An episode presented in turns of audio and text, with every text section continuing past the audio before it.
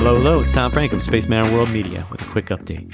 We have a number of new podcasts coming your way soon. First up is a great interview between award winning actor, best selling author, and tech entrepreneur Hill Harper, who sits down with musician, producer, actor, CEO of Fanbase, and the son of the legendary Isaac Hayes, no other than the great Isaac Hayes III.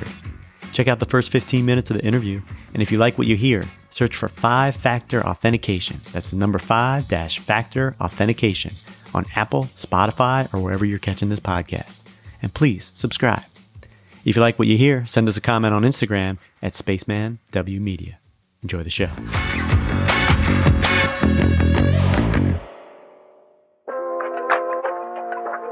Everybody, I'm Hill Harper, and you're listening to Five Factor Authentication, a podcast about our constantly evolving relationship with technology. Brought to you by Norton. Today's show is all about social media and making it profitable. And today's guest knows just how to empower creators to do just that and thrive on these platforms. Isaac Hayes III is here to talk to us about how creators can thrive in this ever shifting platform. Isaac is an American record producer, voice actor, and entrepreneur who has lent his voice to characters in commercials for McDonald's, American Airlines, Cadillac, the characters on uh, uh, Brood Witch for the animated television adult cartoon Aqua Teen Hunger Force, one of my favorites. But he is he is most known uh, for his work in the music industry. Isaac operates a production company called Chart Control and, and a publishing company uh, called Ike Father, Ike Son Music. And speaking of fathers, uh, he is the son of the legendary Isaac Hayes. And my voice drops when I say that because I think your voice, if you're a black man at least, your voice has to go down a few octaves if you say the name Isaac Hayes. One of the creative forces behind uh, uh, Southern soul music and the label Stax Records and the voice of South Park's beloved character, Chef. Now, more recently, Isaac has made a big splash as an entrepreneur with an amazing platform called Fanbase, a multifaceted content app that allows users to monetize their posts. And today he's here to share with us his wisdom, experience, and insight on how the industry is shifting and what this means for the future of artists, creators, and everybody out there. Because in many ways in this new world, everybody is actually an artist and a creator of content. So, so Isaac Hayes the third, thank you so much brother, for joining me and joining us on Five Factor Authentication. Um, I just want to jump right in and, and let, us go first to your your roots. Now, you grew up in a musical household. You know, yes, your indeed. father is a legend. Um, you named your music publishing company after him, and, and you know.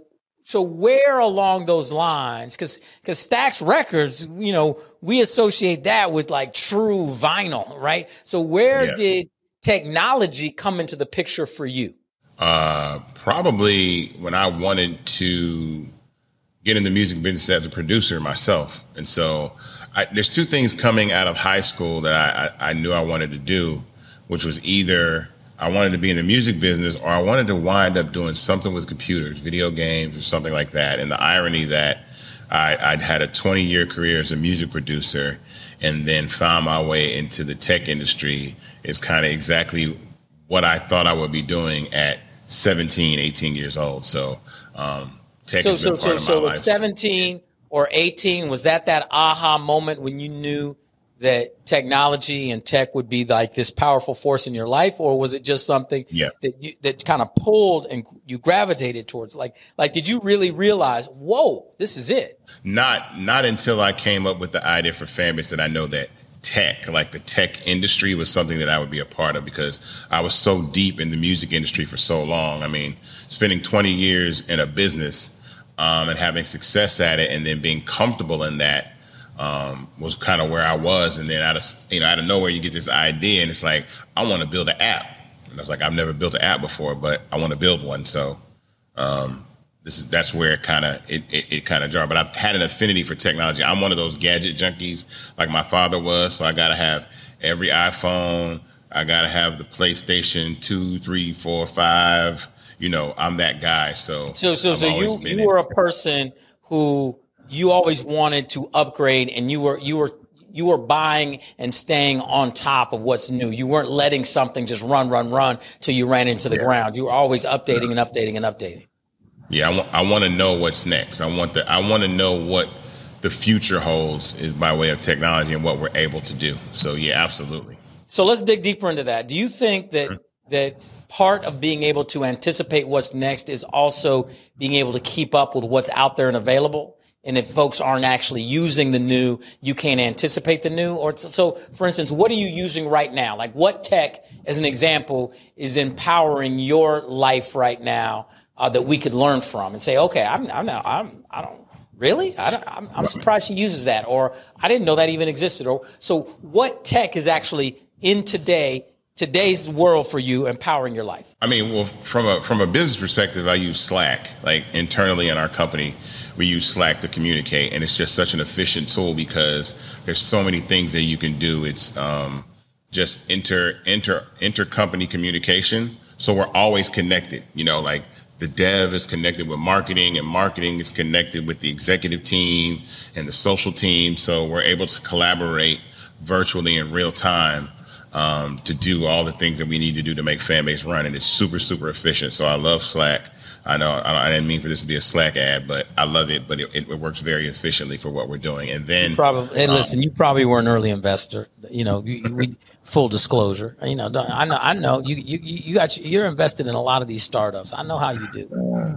no, not Slack. I wish I, I wish I was, but I, I, love it so much. But yeah, Slack is kind of where I'm at right now. And then, um, I don't. I just like to see what what new ways people are creating content or engaging with content. So like, you know, augmented reality, face filters, things that are very interactive in the way that, that people engage that, um, you know, do, do all wonderful sorts of things that help, you know, keep you enthralled and, and, and existing inside of social media. So, so let's talk about that real quick. With augmented reality and folks creating, you you you have launched something very powerful that makes anybody the, the ability to be a creator number one and number two yeah. monetize that on platforms audio video long form chat you know uh, in many ways eliminating the gatekeepers and and and distribution now how do you feel about this decentralization or the open access that a platform like yours provides coming from a family where obviously the talent was the gatekeeper right? Yeah. Um, you know, if you couldn't write a song and, and, record it, now it seems like everybody is using technology. Everybody thinks they're Aretha Franklin, right? Everybody right, thinks yeah. they're Isaac Hayes and can and record a song. How do you, what do you think about the use of technology that's in many ways opened it up for creators, but at the same time, the people with real talent, like the real, real, real, is is is, is it sort of sh- shorten that window? Or what what do you feel about that? I don't. Well, I think that technology is also eliminating jobs, right? I actually saw a video the other day, and I think it was like a McDonald's or a Wendy's. No, it was Steak and Shake, and they had no servers. It was all just keypads, and they just had people in the back cooking, and that was it.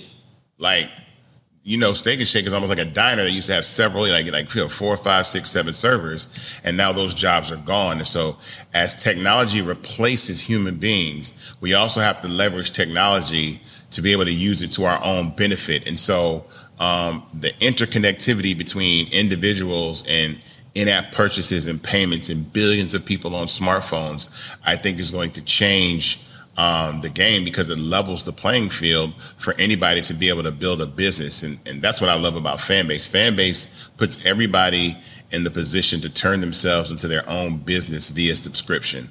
And so to me, that's that's a game changer because a lot of jobs are going to go away. I think I, I, saw a video of a guy that he took a, a form of an Uber in in Phoenix, Arizona. He went from Bank of America to Trader Joe's and the car didn't have a driver. So it's just like when you're seeing those little things that are happening right now, 10 years from now, they're not going to be anybody, you know, driving Ubers. Like there's not going to be, there's going to be driverless cars. There's going to be grocery stores where you just walk in and walk out with what you want. There's going to be so much automation that there are going to be a lot of people out of work. And if you don't have a way to offset that in some way, shape, or form, you know, we're going to be in a lot of trouble. As a black tech founder myself, when we think about uh, our community, how do you think something like Fanbase and the ability to create entrepreneurial activity impacts communities that have historically been in many ways underrepresented or certainly underrepresented in tech? Uh, mm-hmm. what, what is your thought about that? It's game changing because, in, in in my honest opinion, the economic engine of social media is black culture, and it is often appropriated and exploited to the benefit of others that are not African American people, and and I explain that in in a few ways. But the best way that I can explain it is a platform like TikTok, and I'm not, you know, I'm not I just don't believe that TikTok cares about black people. I don't think they can do anything to support any of the black creators that get frustrated on the platform. But here's my example. Isn't that what, that, that what Kanye said about George Bush one time? You know, so you, hey, very similar. Very similar. I, I, I, feel the same way about TikTok. but what I mean is um, the the nature of short form video is to mimic each other, right? So, Hill, if you do something cool, I can t- make a video and copy what you did, and it's cool too, right? And typically, what happens is happens is those cool things are started by young black kids or young young people in general, but mostly black kids. When those events, those skits, those dances, whatever those those moments are, when they're copied by other creators that are not black on platforms like TikTok that are based off advertising it behooves the platform to have very famous white people that mimic black people to be the ones that receive the most visibility because that creates the most visibility for them to run ads and make money. Mm. You see what I'm saying? So mm-hmm. that's the reason why black culture is exploited because it's very, very, very profitable, but it's not profitable for for it to be black led or or, or black centric, right? I give the example of if a network like ABC had all the most popular African American shows on television. So if it had Blackish, um, Insecure, Snowfall, you know, Power, Real Housewives, Love and Hip Hop, it would be a, a great show that people would watch, right? But it still wouldn't make the ad dollars that a network like NBC or ABC that had, you know, Dancing with the Stars and and and um, American Idol had. So it's all about advertising revenue. So without that advertising revenue, yeah. it's just it's just the way that black culture is positioned. But but but isn't that an advertising uh, uh, uh, uh, ghettoization or under undervaluation of of the black community, black culture, black content. We all know that there is not pay equity that that deals that come along whether they're even branding deals or whatever deals they're always not equal. There's different yeah. you know all sorts of different things that come along and advertising money runs different directions. So you think that platforms like fanbase that allow the individual to go directly to the consumer will mm-hmm. disrupt that that very thing yeah. right Okay. Yeah, it's gonna it's, it's going to it's going to be an alternative because a couple things. So just just by sheer numerical numbers, there are more white people in the United States of America than black people. So as an advertiser, if I want to advertise a a, a product broad, like if it is tennis shoes or if it's a certain food, you want to advertise to everybody. But if it's if it's focused specifically on the African American community, sometimes people are turned away. That's why they make different tones of commercials for different people with different races in them. And so TikTok wants to have Charli D'Amelio and Addison Ray and, and, all the young stars that they have on the platform be the biggest because there are more eyeballs that watch them so then they can run ads. So I, that that's the reason why you know I say that it, it, it's that way. When you remove ads from the platform, which Fanbase doesn't have any ads at all, um, Fanbase allows people to create content and have subscribers directly to themselves, like they were Netflix, right? And so that changes the game because it doesn't take a lot of people to subscribe to you for you to make an enormous amount of money, right? Okay, um, but let me ask a question about that. Is do you mm-hmm. think mm-hmm. that we're headed towards a place of as we look into the future in terms of technology and monetization, where we're looking at subscriber overload? It's like, you know, if, if you got Disney Plus, if you got Netflix, yeah. if you got Paramount Plus, HBO Max, and you're paying Fanbase, you're paying how many of these monthly charge types of of of accounts can we have for our social and entertainment as we look forward in terms of technology? Enjoying the show? Continue listening to the full episode, including Hill's five key takeaways by finding five factor authentication on Apple, Spotify, or wherever you're listening to this podcast. You can also watch the episode on YouTube at Spaceman World Media. Thanks for listening and stay tuned for more great podcasts rolling out soon.